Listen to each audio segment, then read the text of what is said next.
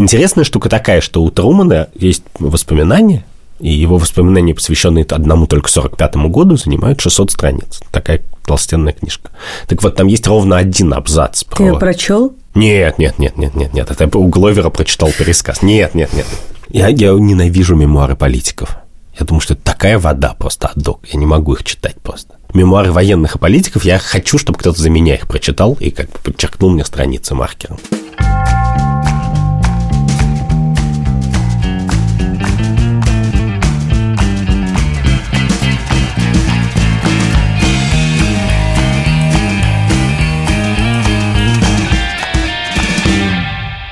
Здравствуйте! Это подкаст «Так вышло» студии «Либо-либо» и мы его ведущие Андрей Бабицкий. И я, Катя Крангаус. Привет. Сегодняшний наш подкаст – это наш новый интересный эксперимент – я о нем расскажу сейчас. А партнер нашего подкаста – это сервис Ясно. Ясно – это место, где можно подобрать себе психолога и консультироваться с ним онлайн. Ясно работает уже пять лет и сейчас на платформе больше тысячи тщательно отобранных психотерапевтов. Если вы приходите с конкретной проблемой, вам подберут специалиста с подходящим под эту проблему опытом и знаниями. Проводить сессии можно с любого устройства, из любого места. Все консультации в Ясно стоят 2850 рублей. Это фиксированная цена у вас есть скидка 20% на первую встречу по промокоду либо-либо. Подробности по ссылке в описании. Более того, Андрей, мы среди наших слушателей и среди подписчиков нашего телеграм-канала разыграем по одной бесплатной сессии на Ясно. И да-да, вы правильно услышали, я сказала телеграм-канал.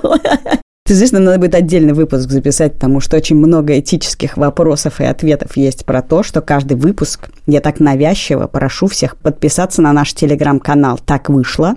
Но пока мне иногда хоть кто-то пишет, вы так трогательно просили, или я месяц сопротивлялся, но вот подписался, пока есть еще один слушатель, а я знаю, что он есть, потому что нас слушают 50 тысяч, а подписаны пока только 7, я буду просить у вас, у вас лично, у вас, кто не подписан на наш телеграм-канал. Мне нравится, что ты в взрослом возрасте решила стать SMM-менеджером. SMM-менеджером ты еще не знаешь, что я решила стать психотерапевтом. Об этом мы поговорим в нашей совместной рубрике с Ясно в середине выпуска. А выпуск экспериментальный. Экспериментальный он потому, что последнее время, как вы могли заметить, я разговаривала с разными людьми и потом приносила это Андрею, и мы с Андреем вместе обсуждали, что мы узнаем о профессиональной этике. Но есть у Андрея суперсила, суперсила заключается в том, что Андрей сидит на диване, будем честны, лежит на диване и читает огромное количество книжек по работе. Андрей вообще-то работает отборщиком, да, ты отборщик. Ну, я работаю в редколлегии издательства, среди прочего, да. Да, Андрей читает тонну нонфикшена, чтобы потом предлагать издательству его переводить. Это очень много умных книжек, которые всем бы нам было бы приятно делать вид, что мы читали. И так между делом говорить, да-да, а вот в этой книжке было написано, а не только в документалке на Netflix. И поэтому мы очень долго просили, и вот Андрей наконец-то решил, что он поделит своей мудростью и будет иногда пересказывать книжки, которые он прочел, так, чтобы мы все потом могли делать вид, что мы их тоже читали. Мой сегодняшний герой такой тихий, милый британский философ Джонатан Гловер. Он сидел, как я, чесал репу, только он не как я, а он настоящий философ и большой исследователь. Он написал книжку, которая называется «Humanity. Моральная история 20 века», в которой он смотрит на всякие эти события разные не с точки зрения, что они плохие, мы знаем, что они плохие, а с точки зрения того, как на них глядели люди, которые в них участвовали. И если уж мы сегодня говорим про атомную бомбу, а меня совершенно безумно занимает этот вопрос, потому что, ну, я не верю, что это можно по щелчку пальцев сказать, окей, а сегодня мы кидаем атомную бомбу. Никогда не верил. Собственно, вот почитал книжку, и теперь знаю точно, что это не так. То тебе интересно, что думают пилоты, ученые, генералы, кто за, кто против, как они спорят бесконечно. То есть как они ощущали это в тот момент, когда они пускали атомную Да, бомбу? ну, среди первого был у них спор об этом или нет? Мы, нам сложно себе представить, чтобы в, я не знаю, в сталинской России был спор о том, строить ГУЛАГ или нет. Ну, то есть, в смысле, наверное, были люди, которые говорили, это перебор, но они закончили ну, в ГУЛАГе.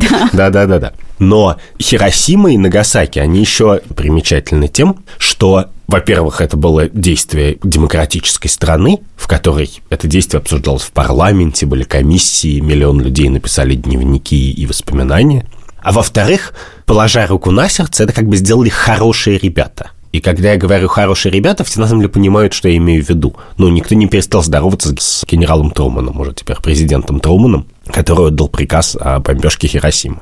И, собственно, удивительный факт, который я узнал от, из Гловера, состоит в том, что в 1956 году президент Труман, но он уже не был президентом, он приехал в Англию, и в Кембридже обсуждали, вручать ли ему почетное профессорство. И обычно все почетные профессорства, они там автоматом лепили всем. Ну, кто предложит, они все за. Но в этот раз был большой кворум, ученый совет собрался целиком, потому что в повестке, помимо Трумана, был еще один вопрос, надо ли учить студентов чуть меньше древнегреческому языку, а это был очень важный вопрос. И все пришли его обсудить, но заодно был Труман. И такая знаменитая моральная философ Элизабет Энском встала и сказала, чуваки, ну как-то, может быть, мы не будем давать почетное профессорство человеку, который велел разбомбить Хиросиму. И в сообществе лучших гуманитариев на Земле в 1956 году все, кроме нее, проголосовали за то, чтобы дать. А она стала великим моральным философом. О чем-то нам это говорит. И он стал почетным профессором. Ну да, но я и говорю, что они, в принципе, люди, которые в этом участвовали, они как бы скорее воспринимаются как хорошие чуваки. Ну, я не знаю, ну то есть вот авторы Манхэттенского проекта, они же были еще как бы величайшие ученые своего времени, и они же сделали эту бомбу. А в тот момент, когда они ее делали, они понимали, что вот. отличает эту бомбу от другой бомбы? Вот, да, вот. И это жутко интересно, собственно, потому что эта история того, что они делали, она начинается раньше. История того, как ученые начали придумывать оружие. И тут у нас есть прям герой. Не у нас, у Гловера, у 20 века есть герой. Человек по имени Отто Хан, химик и Нобелевский лауреат. И Нобелевскую премию он получил за то, что вместе и опираясь на работу своей коллеги Лизы Мейтнер, они работали долго вдвоем, он показал в лаборатории практическую возможность ядерного распада. То есть фактически после того, как Отто Хан показал возможность ядерного распада, ученые по всему миру стали бегать к генералам и говорить, поглядите, что можно сделать. До того, как он это сделал в конце 30-х, никто всерьез не думал, что такая вещь может существовать, как атомная бомба. А какой-то другой вывод из его открытия существует? Нет, в смысле нет. Ну, понятно, что в большая часть ученых, они просто радовались, что вот наука развивается и стали придумывать, в частности, атомные станции электрические. Нет, ну, понятно, что у любого открытия есть разные стороны, но была и такая сторона тоже. И вот Тахан замечателен тем, примечателен. Когда я говорю замечателен, я имею в виду примечателен сегодня, потому что это не всегда значит в хорошем смысле. Что в Первой мировой он был действительно великий химик Нобелевского уровня. Он занимался тем, что разрабатывал химическое оружие, которым убивали людей на поле боя. Газарин? Боль... Э, иприт, да. Которое было первым ужасом человечества потому что одно дело человека лицо в лицо кто-то убивает на войне, как бы в справедливой войне, а другое дело на человека падает какой-то газ, и сотни людей хватаются за лицо. Короче, уже тогда это была моральная проблема для всех, кто это видел или об этом читал. В смысле, это изменило правила войны. Да, что да. Война была я, ты, кто кого ткнет. А теперь оказалось, что это... Да, они быстро менялись, но сначала появились там пулеметы, а, а потом довольно быстро химическое оружие. И химическое оружие, как мы знаем, всех шокировало настолько, что как только оно появилось, его тут же изобретили. Ну, то есть фактически его использовали конвенционально, настаивая на своем праве его использовать, вот только в э, Первую мировую. А кто первый использовал его? Его использовали, ну, немцы, но в данном случае это не важно, потому что и те, и другие его использовали с полным как бы своим правом. Они говорили, ну, мы имеем право. Кому? Они говорили, и Отто Хан, и его коллеги, Нобелевские лауреаты, в его полку, в который занимался тем, чтобы смотрел, как побольше отравить людей и как бы эффективнее это сделать, было несколько будущих Нобелевских лауреатов. Но не было Лизы Мейтнер, потому что она была женщина, ее не брали на войну. Ну, может, она бы и не согласилась, кстати. Но, с другой стороны фронта, как я выяснил случайно, например, французский нобелевский лауреат-химик Гриньяр тоже занимался тем, что, значит, разрабатывал химическое оружие, и они все говорили, ну окей, чуваки, вы убиваете людей пачками, давайте вы не будете нам читать нотации о том, как именно это делать, как бы. Мы выигрываем войну. Но интересно, что Тахан, он прошел путь от того, что сначала он участвовал в разработке химического оружия, до того, что он как бы стал одним из важнейших ученых на пути открытия атомной бомбы, а всю войну он провел в Германии, он был в Германии. И есть большой спор на тему того, немецкие ученые саботировали процесс разработки атомной бомбы, потому что есть огромная история про то, как Гитлер это тоже хотел сделать, конечно, но не сделал. И если бы он ее сделал, то, понятно, все было бы гораздо хуже для нас. И мы не знаем точно, почему он ее не сделал, но, в смысле, мы знаем что были куча спецопераций каких-то героических, чтобы не дать ему допуска к тяжелой воде, я не знаю, которая нужна для этого и так далее.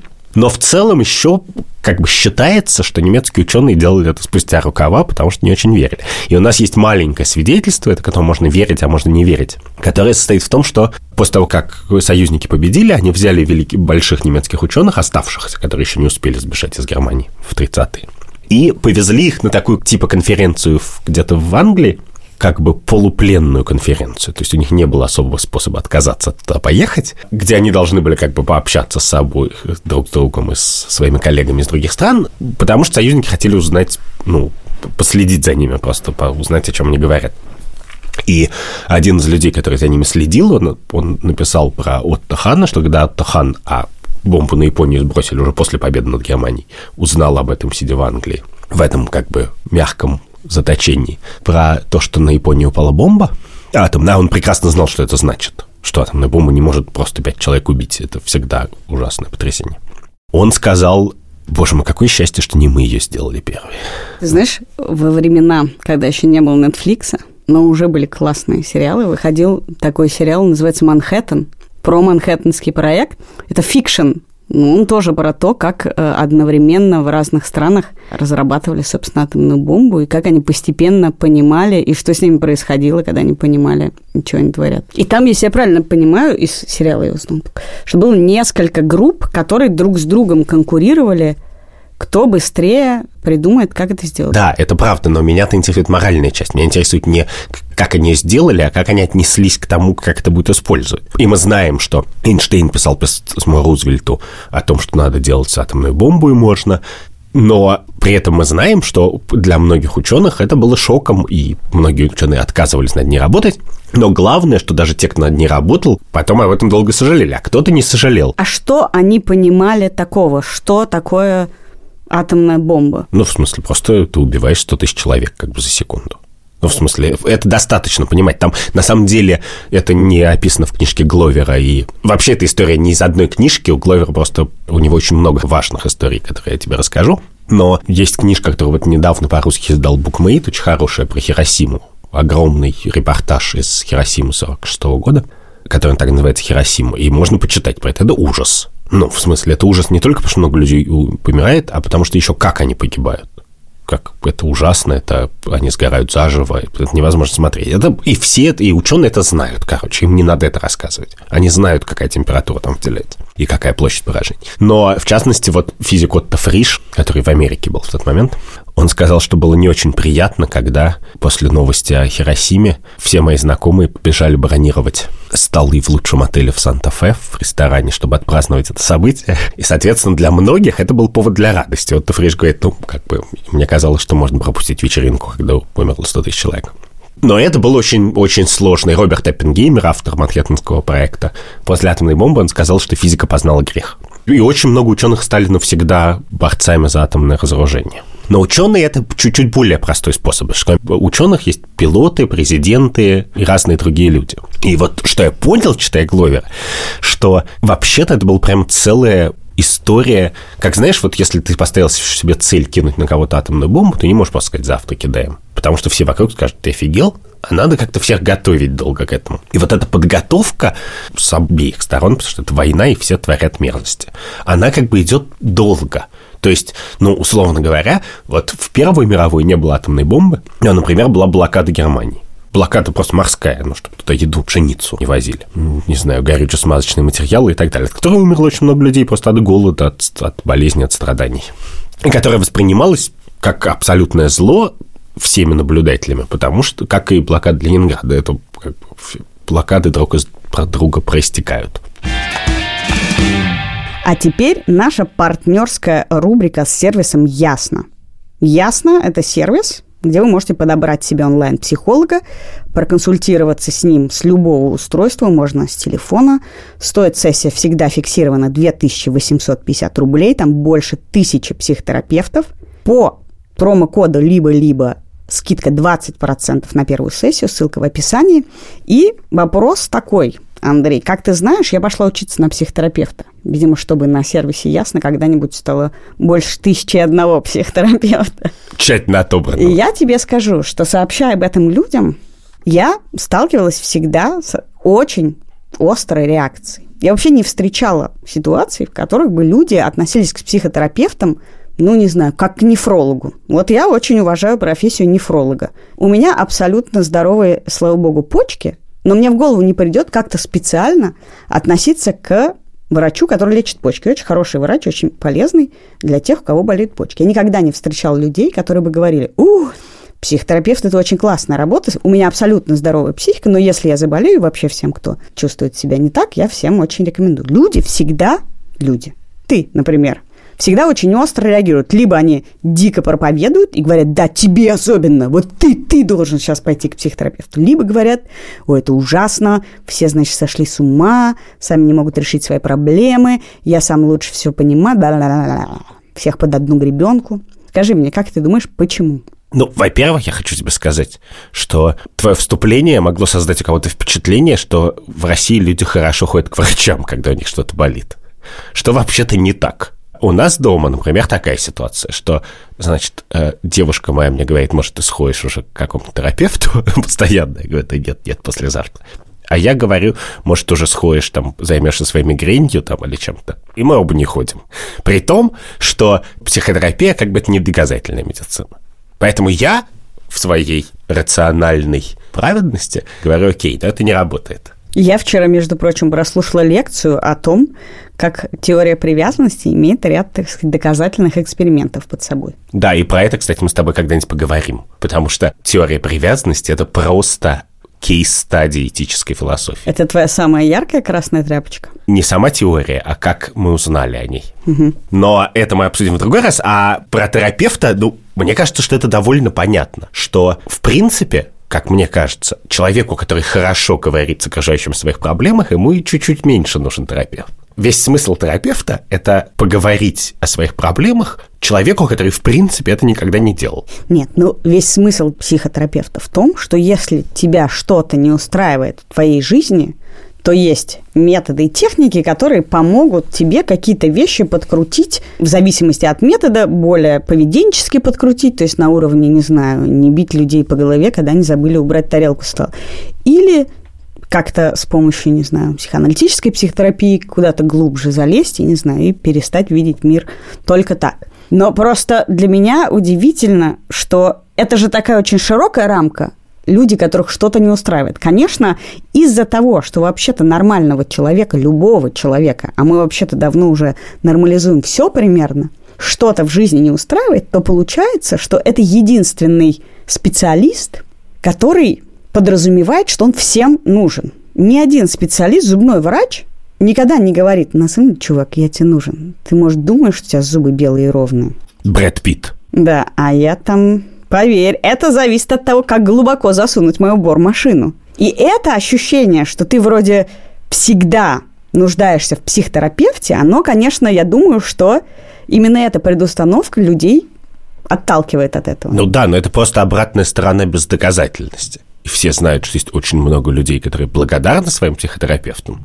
Но мы также знаем, что у нас нет вообще-то основания думать, что это так. И это первая моя проблема. А вторая моя проблема состоит в том, что а. Подожди, ты знаешь хоть одного человека, который бы говорил, этот терапевт мне все испортил? У меня были красивые белые зубы, а стали кариесные. Нет, ну, но, но значит, я, например... твой эмпирический доказательный аппарат говорит о том, что есть люди, которые говорят тебе, что это круто, и нет людей, которые говорят тебе, что это не круто. Это правда. А про хирургов, например, некоторые говорят, что хирург мне все испортил. Но, тем не менее, необходимость хирургии я вообще никак не подвергаю сомнению ни одной секунды. Ровно потому, что если существует какой-то способ что-то изменить в человеческом теле и сознании, то этот способ не может не иметь побочных последствий. Конечно, люди, которые выставляют границы, ужасно становятся неудобны. Ну, что значит неудобны? Вряд ли меня кто-то говорит, иди к психотерапевту, чтобы я больше выставлял границы. Хотя, может, и для этого.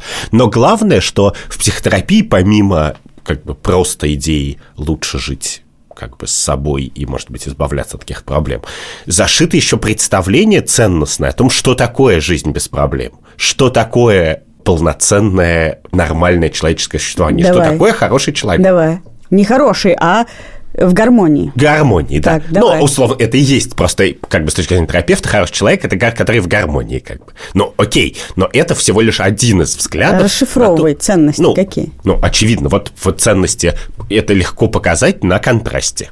Вот контраст любой человек, любой фильм, книжка и моя бабушка из, там, я не знаю, 50-х годов сказала бы, что как бы хороший человек – это не человек, который в гармонии, а человек, который как бы держит свое слово, значит, что-то делает полезного для, значит, мира и не, не Думает не ворует только о себе. очевидным образом эта система ценностей противостоит, не совпадает, не очень хорошо клеится с ценностью, которую создает терапевтическое сообщество которое обычно сталкивается с людьми, про которых мы доказательным образом знаем, что многого с ними уже не сделаешь, ну, потому что все, что мы знаем точно, это что существует такой возраст, который бы все уже давно прошли, в котором как бы наше будущее очень сильно зависело от того, как мы друг с другом обращались. Но этот возраст уже позади. Мне интересно вот что. Что я немножко пыталась найти всякие как раз исследования про то, помогает ли психотерапия, и выяснилось, что с этим большие проблемы, что невозможно понять, что мы меряем. Да, можно мерить, считает ли психотерапевт, что этому клиенту это помогло. Считает ли сам пациент, клиент, что ему это помогло. Считают ли окружающие. И что это совершенно разные метрики, которые могут никак друг с другом не коррелировать.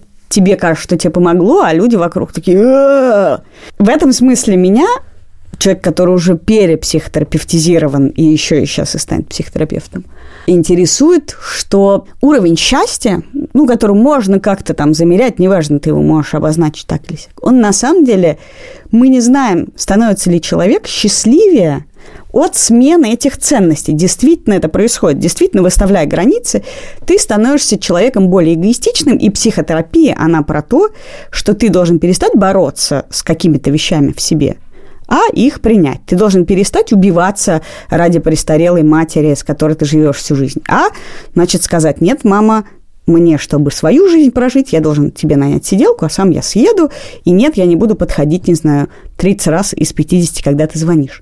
Что смена этих ценностей, что это осознанность, мы не знаем, делает ли она тебя счастливее. Она немножко переворачивает твой мир, она позволяет тебе свои какие-то эмоции не сдерживать, не стыдиться их, а сказать, да, мне с вами неприятно общаться, и я не буду. До этого ты считал, мне неприятно, мама с тобой общаться, но такая у нас культура, я теперь удавлюсь, но буду, значит, всю жизнь это терпеть. А теперь я говорю, нет, не буду. Это неочевидно делает нас счастливее. И вот этот страх, мне кажется, перемены, что человек, выбирая действительно психотерапевта, выбирает ну, довольно резкую смену парадигмы. Ну да, еще некоторые люди не верят, что они должны быть счастливы. Да, но этих мы можем успокоить, что это не сделает вас счастливыми. Это поможет что-то понять, почему вы так несчастливы. Но это не магия. В том-то и дело, что мне кажется, что к психотерапии люди относятся очень магически. В этом есть, наверное, какой-то психотерапевтический эффект, но это профессия, это ремесло, и если почитать о том, что такое гештальт-терапия, что такое системная семейная терапия, что такое психоаналитическая терапия, ты увидишь конкретные механизмы и методы, которые тебе предлагают. И это не волшебство. Почему это волшебство? Потому что это не доказательная штука. Есть ли у меня камень в почке, это как бы факт. То есть один факт, что я его не хочу у себя в почке, а другой факт, что любой человек, который посмотрит значит, на э, мою почку при помощи соответствующего оборудования, он скажет, окей, он либо есть, либо его нет. Я тебе закончу этот разговор простым вопросом, Андрюх. Является ли доказательным хоть каким-нибудь исследованием тот факт, что если приносить девушке цветы или молодому человеку цветы или корзину фруктов или готовить завтрак каждый день, неважно, выбери любой подходящий под твой гендерные, так сказать, идеалы пример, что жизнь становится лучше. Если тебе каждое утро улыбаться, говорить «Доброе утро, любимый, на тебе яичницу» как ты любишь, твоя жизнь станет лучше. Я хочу сказать, что одно я знаю точно, что если некоторое время готовить завтрак каждый день, а потом перестать, то жизнь становится хуже. Не прекращайте свою психотерапию, если начали. Да-да-да. Интересно, что есть способ умерщвления, который ок, и получается, что есть способ умерщвления на войне, который не ок. То есть, если ты пушку к виску приставил и выстрелил, ну, война, а если человек медленно умирает с голоду, то ты сука. Нет, ну, во-первых, есть идея про комбатантов и нонкомбатантов. То есть ты должен убивать солдат, а не простых людей, а блокада, конечно, убивает не только солдат. А во-вторых, есть идея, она для военных, там военные же это важная часть как бы морального расклада в данном случае. Среди военных есть идея понятная такая, мужицкая, как бы про честь ну, исторически была, что когда ты стреляешь друг друга, то ты убиваешь, но у тебя есть шанс быть убитым. И этот риск, он немножко оправдывает то, что убиваешь человека, потому, ну, потому что это и самозащита автоматически на войне. Любое убийство на войне является автоматически самозащитой. Mm-hmm. Но, в принципе, как бы военные большие цели решаются доктриной двойного эффекта, так называемой, которая примерно говорит, что если твоя главная цель военная, а не гражданская, и если ты следишь за тем, чтобы гражданские э, риски не были огромными, а были как бы соразмерны своей военной цели, то так и быть, ты можешь кого-то убить гражданского. Ну, примерно так они рассуждали. То есть, если ты стреляешь по военному заводу, и там есть гражданские сотрудники, то это оправданная цель, потому что как бы в войне ты продвигаешься очень сильно, а как бы то есть вопрос, лес рубят, щепки летят или щепки рубят? Ну да, да, да. Но для военных как бы вопроса нет. Конечно, щепки летят. Но при этом это интересно, потому что это я тоже у Кловера почитал что, например, известны случаи, война же шла и во Франции, и во Франции были военные заводы, которые работали на Третий Рейх. И один из офицеров британской авиации, когда бомбил военный э, завод в Лиможе во Франции, рискуя собственной жизнью, несколько раз пролетел на самолете прямо над головой у рабочих, чтобы предупредить их, чтобы они сбежали с завода. И после того, как они сбежали, он своим подчиненным сказал бомбите завод. И они разбомбили целый завод и не убили ни одного из 300 рабочих, которые работали, потому что это было во Франции. Он не хотел убивать союзников. А в Германии, ну, которая справедливость ради начала бомбить Англию, и наверняка на тему тоже видела сериалы или фильм с Кирой Найтли, про то, как англичане... Искупление. Как, значит, они бесконечно бомбят Лондон, там много людей погибло, и понятно, что в Англии общественное мнение склонялось в сторону того, чтобы бомбить их в ответ. Короче, первый, как бы, большой моральный спор войны, Второй мировой для англичан, состоял в том, как и что бомбить у немцев. Понятно было, что надо бомбить, потому что как бы, война была вот с острова, они вот так воевали. Но дальше, значит, ты бомбишь либо гражданские цели, либо военные. И там было много сложностей, потому что даже по военным целям попадали это не, не дроны как бы ЦРУ 2021 года. Это были, значит, штурман в 40 году в этом самолетике, трясущемся с какой-то картой, и они там по каким-то оценкам там, ну, как бы там две трети у них мимо падала бомба. Но это как бы еще было бы double effect. А все-таки самое важное, это бомбишь военный завод или там нефтеперерабатывающий, или ты бомбишь город. Потому что это мало кто понимает, но рейды союзников на немецкие города, на Гамбург, Дрезден, Дармштадт, они убили больше людей, чем Хиросима и Нагасаки. Они не пользовались атомным оружием, они просто устраивали такую Ковровое бомбометание. Ну да, наверное, многие из наших слушателей читали «Бойню номер пять», который написал Воннегуд, который приехал в Дрезден уже солдатом после этой бомбардировки дрезденской и был шокирован на всю жизнь и вот написал «Бойню номер пять». Но, в принципе, это абсолютный ад. И это знали в Англии. Один из епископов англиканской церкви выступал в парламенте с докладом про Гамбург в 1944 году и просил парламент не бомбить немецкие города и описывал эти ужасы, например. Но самая удивительная штука, которую я почитал Гловер, стоит в том, что в ВВС британских был настоящие моральные дебаты на эту тему. Что в начале войны когда, значит, они все думали. Черчилль довольно рано дал разрешение на бомбежку гражданских объектов, но и этим разрешением сначала не пользовались. Ну, оно было, но им не пользовались.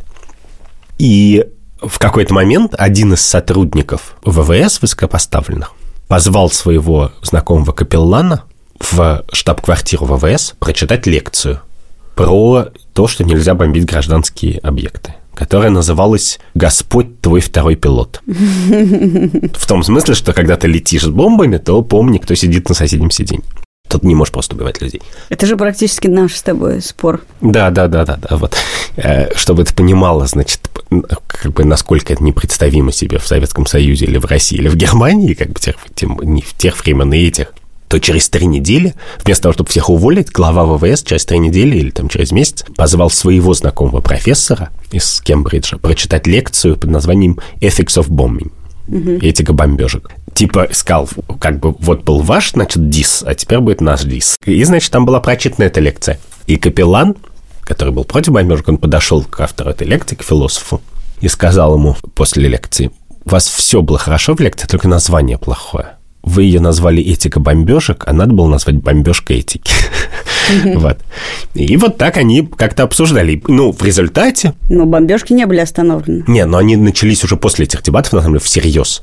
И это самое удивительное, потому что самые ужасные и отвратительные вещи, что Хиросима, что э, Дрезденская бомбежка, случались, когда война, очевидно, была выиграна. Это не была история про то, что мы проигрываем, сейчас мы разбомбим Дрезден и выиграем войну. Это была история, что это февраль 45 -го года. А резон, чтобы раз и навсегда поставить точку? Да, это отдельный интересный вопрос про резон. Я еще, я просто начал говорить про пилотов, и теперь хочу говорить про пилотов, потому что атомная бомба, как понимаешь, там нет такого участника событий, который вообще может не думать про это. У них все, они как-то должны к этому относиться. И про всех известно, как они к этому относятся. Вот, в частности, там человек, который, собственно, управлял самолетом НЛК, который бросил бомбу на Хиросиму. Он потом много лет показывал на игрушечном самолете, как бы рассказывал этот эпизод и как реконструировал его для школьников и рассказывал, как это происходило. И явно не очень переживал на эту тему, но выполнял приказ. А пилот самолета, который летел, разведчик, который летел перед ним и его направлял, по фамилии Итherли, он с точки зрения официальной американской психиатрии сошел с ума, потому что он всю свою зарплату отправлял в Хиросиму много лет, а однажды он подделал чек в пользу какой-то ассоциации детей Хиросимы, и в этот момент его как бы признали невменяемым. Вот. Но на самом деле мы не знаем, был ли он невменяемым. Вполне возможно, что он был вменяемый совершенно, просто он совершенно не мог с этим ничего сделать. И это какой-то невысказанный спор, но он бесконечный абсолютно, в том смысле, что это перепахало всех, на самом деле, в какой-то по понятной причине. То есть, как, мы понимаем, что это всех перепахало, но, с другой стороны, на самом деле, в официальной истории об этом нет истории. Как бы, Подожди, верно? а вот я пытаюсь понять, это признано злом вот Россию все время обвиняют в том, что, значит, Германия извинялась за преступление нацизма, а Россия, мол, всех чуть не переугробила своих и никогда не извинялась за Катынь, за то, за все. Америка извинялась за Хиросиму? Нет. А почему это не обсуждается никак? Нет, это в смысле, это обсуждается бесконечно. Но при этом точно так же есть абсолютный консенсус, что это зло. И этот консенсус, кстати, есть не только в Америке. Ну, в смысле, просто иногда мы даже забываем, что атомные бомбы есть, например, у Франции. Как бы, ну, представить себе, э, что во Франции кто-нибудь даже хотя бы обсуждал их использование, но довольно странно. И, в общем, у нас есть как бы не просто консенсус про атомные бомбы, а есть очень широкий, широко распространенный страх любых ядерных технологий в результате этого. И есть еще интересная история про политиков, потому что я этого тоже не знал, но бомбу на Хиросиму кинул Труман, потому что Рузвельт, который был президентом всю войну, он умер в апреле 45 года, и, соответственно, вот последние до Хиросимы три с половиной месяца был президентом Труман. А главным военным был президент Эйзенхауэр, будущий президент, который потом выиграет выборы. Но пока он не президент, а просто генерал Эйзенхауэр, герой войны. И Труман был приказал кинуть бомбу, а Эйзенхауэр был против этого и говорил, что, во-первых, мы и так уже выиграли войну, а во-вторых, мне бы очень не хотелось, но он даже как-то сильнее выразился, чтобы наша страна была первой, которая применит такое гадское оружие. И Труман его кинул, но интересная штука такая, что у Трумана есть воспоминания, и его воспоминания, посвященные одному только 45-му году, занимают 600 страниц. Такая толстенная книжка. Так вот, там есть ровно один абзац про... Ты ее прочел? Нет, нет, нет, нет, нет, нет. Это у Гловера прочитал пересказ. Нет, нет, нет. Я, я ненавижу мемуары политиков. Я думаю, что это такая вода просто отдок. Я не могу их читать просто. Мемуары военных и политиков, я хочу, чтобы кто-то за меня их прочитал и как бы подчеркнул мне страницы маркером. Но у Трумана примечательный момент состоит в том, что на этих 600 страницах есть ровно один абзац, где он обсуждает решение о сбросе бомбы. И он там пишет, не сомневайтесь, решение было мое. Но он не пишет «решение было мое», он пишет «решение о том, когда и где сбросить бомбу было мое». То есть, как бы решение о том, сбрасывать ее или нет, он даже в этом маленьком абзаце в 600 страницах, он как бы от себя отодвинул. А он просто сказал, ну, как бы, ну, надо было ее кидать, эксперты сказали. Понятно, что эксперты не могут тебе сказать, как бы, кидать бомбу на мирный город или нет. А, а, но решение о том, when and where, как бы, мое. И это удивительный способ как бы съезжания с моральной ответственности. Поэтому я бы, конечно, согласился с Элизабет Энском и не дал им почетное профессорство. Почетное. А скажи, извини, минутка, да. сравнение с Холокостом. Вот книга Ханны Аренд про банальность зла. Про то, что все эти люди, которые участвуют в зле, они как бы винтики. Каждый из них не сотворяет какого-то зла. Вот пилот, он нажимает на кнопочку, вот штурман, он смотрит угу. на карту. И вот зло, оно получается не от каких-то чудовищ, а от обычных людей. Вот эта история, она про то же, про то, что каждый из них как бы вот я сказал где, я сказал когда, я сделал то.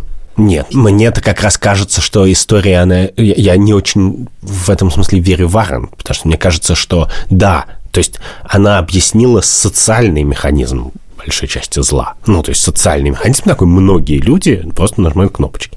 Но в людях нас интересует обычно еще то, что они люди, то, что у них есть какое-то отношение, что они могут отказаться что-то делать даже с риском для себя об этой истории. То есть то, что ты описываешь, действительно, что все они знали. И это не было слепое действие. Они все знали, к чему их действие приведет. Были ли люди, которые соскакивали? Да, ну довольно много, и, и большую часть из них мы даже, наверное, не знаем. Ну, потому что, как ты понимаешь, очень многие люди соскакивают на этапе, что они не идут в армию служить. Там с учеными сложнее, но и ученые соскакивали, и, все, и, и на самом деле все соскакивали.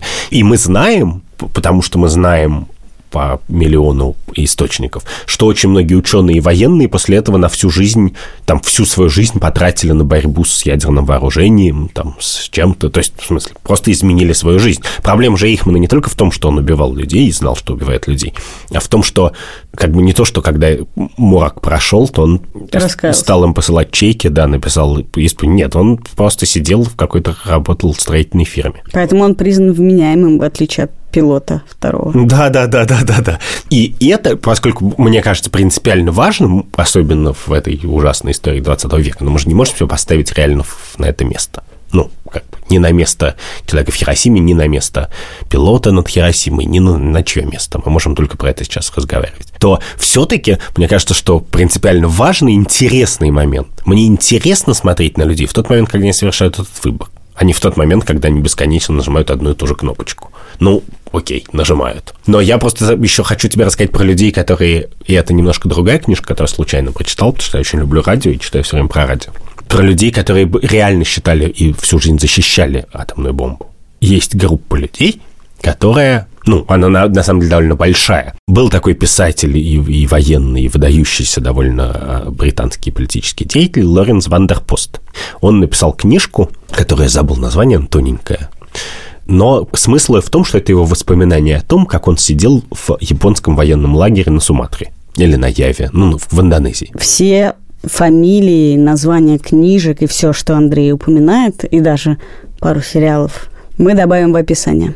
Вы можете там это найти. Короче, он был такой блестящий офицер, родом из Южной Африки, он говорил поэтому по-голландски, а Индонезия была голландской в тот момент, ну, долгие годы там говорили по-голландски, и поэтому, поступив на службу британской короне, ну, ЮАР короче, сложная история, но, короче, он был человек, который почему-то знал английский, голландский, и нидерландский и японский языки, его послали шпионом в Индонезию, которая была захвачена японцами. Он быстро попал к ним в плен, он сидел у них в лагере. А японские лагеря это единственная на Земле вещь, которая хуже ГУЛАГа. Но чтобы вы понимали про эту книжку Вандерпостел, самый важный факт про нее такой, что она вообще-то очень написана оптимистично. Я встал и посмотрел на бабочек, и закат над горами был необычно прекрасен и так далее. Но начинается первая фраза и существенное упоминание того, что это на самом деле было, звучит так. Одна из первых фраз в книжке. До того, как я познакомился с японской армией, я не подозревал, что существует столько способов убивать людей. Точка. А дальше он рассказывает про бабочек. Ну, книжку это почитал, потому что с ним в лагере сидел чувак по фамилии Филлипс, молодой инженер из Новой Зеландии, который потом через много-много лет получит Нобелевскую премию по экономике, а у них в лагере он собрал радио из говна ну, палок. Ты, у тебя есть список самые странные истории про нобелевских лауреатов? Нет, просто, просто, просто обычно... Или ты по, идешь по именам Просто если ты просто имя. говоришь э, инженер по фамилии Филлипс, никто не запоминает. А если ты говоришь Нобелевский лауреат, то все «Вау!» И этот Филлипс собрал радио из говна и палок. И они там сидят в этом японском лагере. И там как бы все, что они слышат и знают вокруг, состоит в том, что часть их товарищей особо жестоко убили. Или послали на какие-то адские работы, с которых никто не вернулся там, и так далее. Но японцы просто надо понимать, и это не какой-то анекдот о жестокости, а это норма жизни. Устраивали, например, соревнования по убийству пленных. Да, я читала, надо сказать, одну книжку, тоже жуткую, документальную про то, что они творили, собственно, в городах. Да, которые... и, в принципе, люди сильные духом могут прочитать книжку, которую я недавно читал, которая называется «The Rape of Nanking». Да-да-да. Про то, как японцы захватывали Нанкин в 1937 году. Ну, короче, то, что пишут просто, ну, не противоречит ничему этому. Это был самый ужасный ад на земле, который можно себе представить. И они там, значит, сидели в этом аду и собирали радио тайком. И в какой момент его собрали. Ну, это было не очень просто, потому что у них не хватало деталей, они их тырили из какой-то, из офиса начальника лагеря под какими-то благовидными предлогами и так далее. В результате Филипп собрал радио и стал ловить эфир. И первый раз он поймал эфир 6 августа 1945 года в день Хиросимы. И он поймал эфир, поскольку они сидели в Индонезии, какого-то радио из Индии. И он даже не понял, что произошло, потому что там все были в таком возбуждении, все сами не понимали, что случилось, что они не могли просто сказать «сегодня вот такое слово». Они просто говорили «ад», «ужас». Он, они только поняли, что случилось что-то ужасное, и с Японией случилось что-то ужасное. И Вандерпост пишет, что в лагере это как бы, когда они осознали, что случилось, они только в этот момент как бы поверили, что они могут живыми оттуда выйти, потому что и он довольно разумно об этом пишет, и он уже знал про все жестокости. Типа, что кроме безумных жестокостей, которые они делали с пленными, и вообще не считали за людей как бы никого. То есть вообще не считали за людей они китайцев, которых брали в плен, а европейцев они считали за людей 18 разряда. Но и тех, и других убивали совершенно пачком. Но еще у них был совершенно суицидальный такой мотив, что мы не можем проиграть войну, что если мы проигрываем, то надо воевать до последнего, значит, капли крови и так далее. И с точки зрения людей, которые как бы сталкивались с ними, вот Вандерпост и его боевых товарищей, было абсолютно очевидно, что даже если Япония проиграет войну, они сначала вырежут все, что могут вырезать вокруг себя и как бы воткнут в себя штык, а только потом как бы проиграют войну. Там уже не будет живых людей, чтобы проигрывать эту войну. И более того, он, он был убежден, что даже если бы император, а император как бы подписал капитуляцию, позвонил своему генералу и сказал, типа, сдавай, складывай оружие, генерал бы все равно не сложил оружие. Как бы, что настолько они были камикадзе все.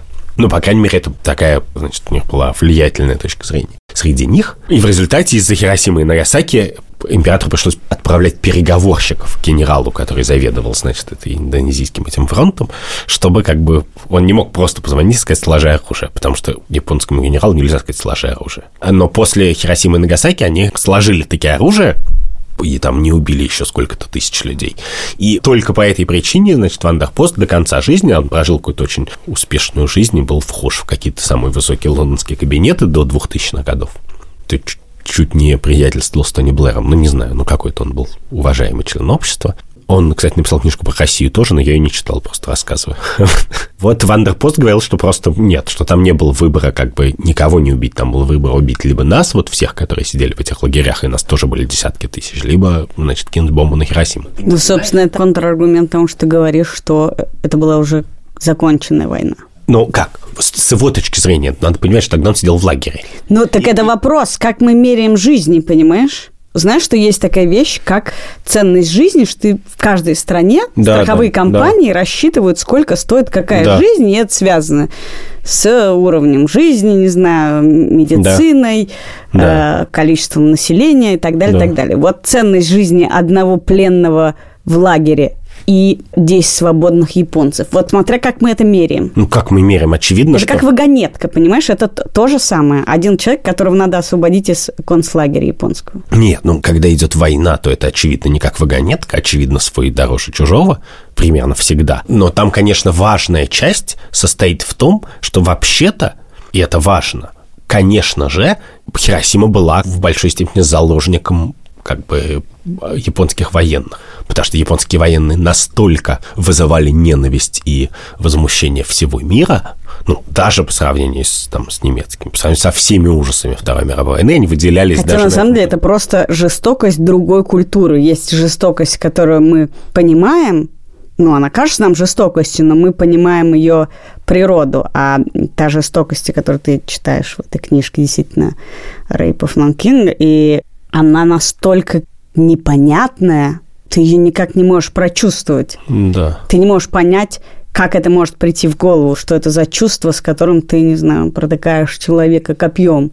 Но Гловер, конечно, рассказывает, как бы, что происходило в головах людей, ну, как бы в момент происходящего. То есть он рассказывает, вот Вандерпост там не входит в эту книжку, но когда он рассказывает про пилотов, там, ученых и Трумана, то он, конечно, имеется в виду, что они думали в этот момент и сразу после. А они все давали десятки интервью про это? Да, да, про это есть миллионы книжек. Ну, не миллион, но очень много. Там военачальники из британских ВВС написали книжки, капелланы, которые у них читали лекции, написали книжки. Что очень задокументировано. Да, да, это очень задокументировано, и, и в смысле, и, и там, то, что происходило в Японии, меньше задокументировано, но тоже задокументировано. В принципе, все-таки это уже середина 20 века. Но, конечно, там нет, например, вот части, которая была бы интересна, могла бы быть в этом разговоре, это что чувствуют или не чувствуют японцы сейчас по этому поводу. Потому что тогда Хиросима была частью как бы морального и военного уничтожения японского как бы всего.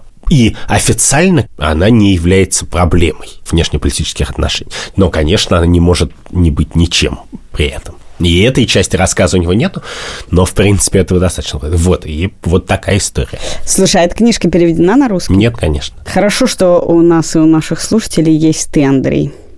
Про все эти книжки, фильмы, сериалы, которые упомянуты, мы напишем в описании выпуска. Андрей сделает хороший пересказ книжки, и мы его вывесим в наш телеграм-канал «Так вышло». Подписывайтесь на него. Подписывайтесь на наш Patreon. Пишите нам, если вы хотите про что-нибудь, чтобы мы почитали книжку. Это был подкаст «Так вышло». Я Катя Крангаус. Я Андрей Бабицкий. Этот выпуск мы сделали с редактором Андреем Борзенко, звукорежиссером Эльдаром Фатаховым и продюсером Кириллом Сычевым.